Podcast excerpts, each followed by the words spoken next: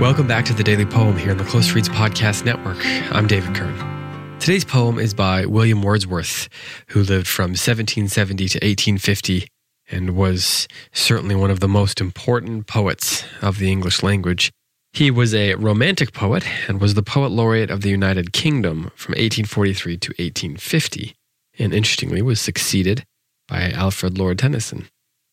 The poem that I'm going to read today the poem that I'm going to read today is called Lines Written in Early Spring. It was written in April of 1798.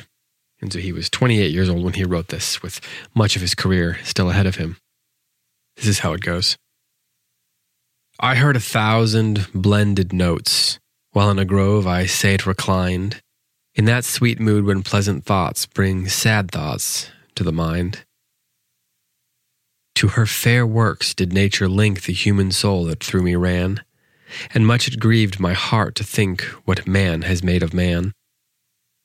Through primrose tufts in that green bower the periwinkle trailed its wreaths, and 'tis my faith that every flower enjoys the air it breathes. The birds around me hopped and played, their thoughts I cannot measure, but the least motion which they made, it seemed a thrill of pleasure. The budding twigs spread out their fan to catch the breezy air, and I must think, do all I can, that there was pleasure there. If this belief from heaven be sent, if such be nature's holy plan, have I not reason to lament what man has made of man? While perhaps not as well known as Wordsworth's most famous works like preludes and lyrical ballads and so forth, Lines Written in Early Spring is uh, quintessential Wordsworth, especially uh, younger, earlier Wordsworth. He wrote. Um, there's an edition that has some notes from him about this this uh, poem, and he wrote that it was quote composed while I was sitting by the side of the brook that runs down from the combe in which stands the village of Alford, through the grounds of Alfoxden. It was a chosen resort of mine. The brook fell down a sloping rock so as to make a waterfall considerable for that country, and across the pool below had fallen a tree, an ash, if I remember rightly, from which rose perpendicularly boughs in search of light intercepted by the deep shade above. I am uh, I'm fascinated by the way poets look back at their work years later by the things that they remember, by the specificity of the things that they remember, especially when um, maybe the the poem was written about a moment uh, close to the time of its of its writing. So the moment happened, and then the poem was written pretty quickly thereafter. And then decades later, they're looking back. And in this case, I'm fascinated by the degree of detail that Wordsworth actually remembers. It's not surprising that a great poet like Wordsworth would take note of great detail. But in looking back at this poem, he's able to remember so much very specific detail the poem didn't begin to, well, it doesn't seem to have begun to shift his memory or his perspective or the way he saw things. Instead, the poem seems to have been a, um, a, a memory palace of sorts that embedded the experience, the moment, more richly into his memory.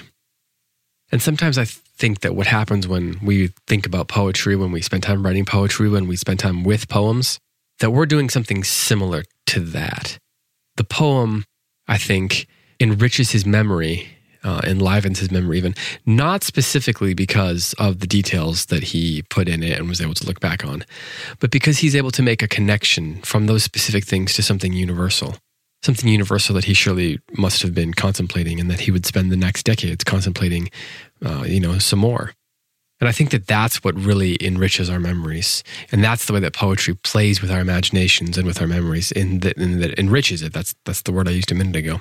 Not, not necessarily just because of the specificity of the images, but because of the connections the poet makes, especially the great poets, between the images and some universal ideas.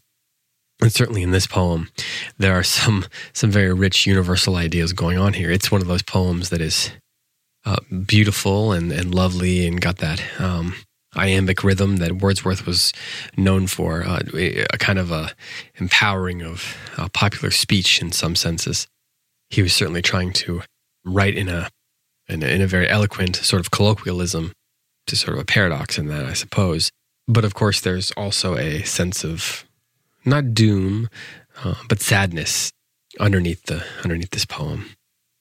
A sense of foreboding, a sense of longing, and a sense of potential loss, and maybe even the question of what does all this mean.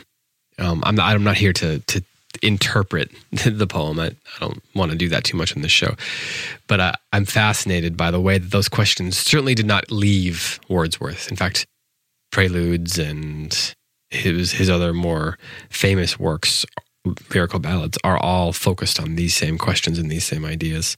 So, uh, so we see the the way that these these lines became a crucial part of his entire his entire life, and even today, there's there's a lot for us here to think about in our age, without a doubt. So here is once more lines written in early spring by William Wordsworth. I heard a thousand blended notes while in a grove I sate reclined, in that sweet mood when pleasant thoughts bring sad thoughts to the mind. To her fair works did nature link the human soul that through me ran, and much it grieved my heart to think what man has made of man. Through primrose tufts in that green bower, the periwinkle trailed its wreaths. And 'tis my faith that every flower enjoys the air it breathes. The birds around me hopped and played, their thoughts I cannot measure. But the least motion which they made, it seemed a thrill of pleasure. The budding twigs spread out their fan to catch the breezy air. And I must think, do all I can, that there was pleasure there. If this belief from heaven be sent, if such be nature's holy plan, have I not reason to lament what man has made of man? This has been the Daily Poem. Thanks so much for listening. I'll be back tomorrow with another poem for you.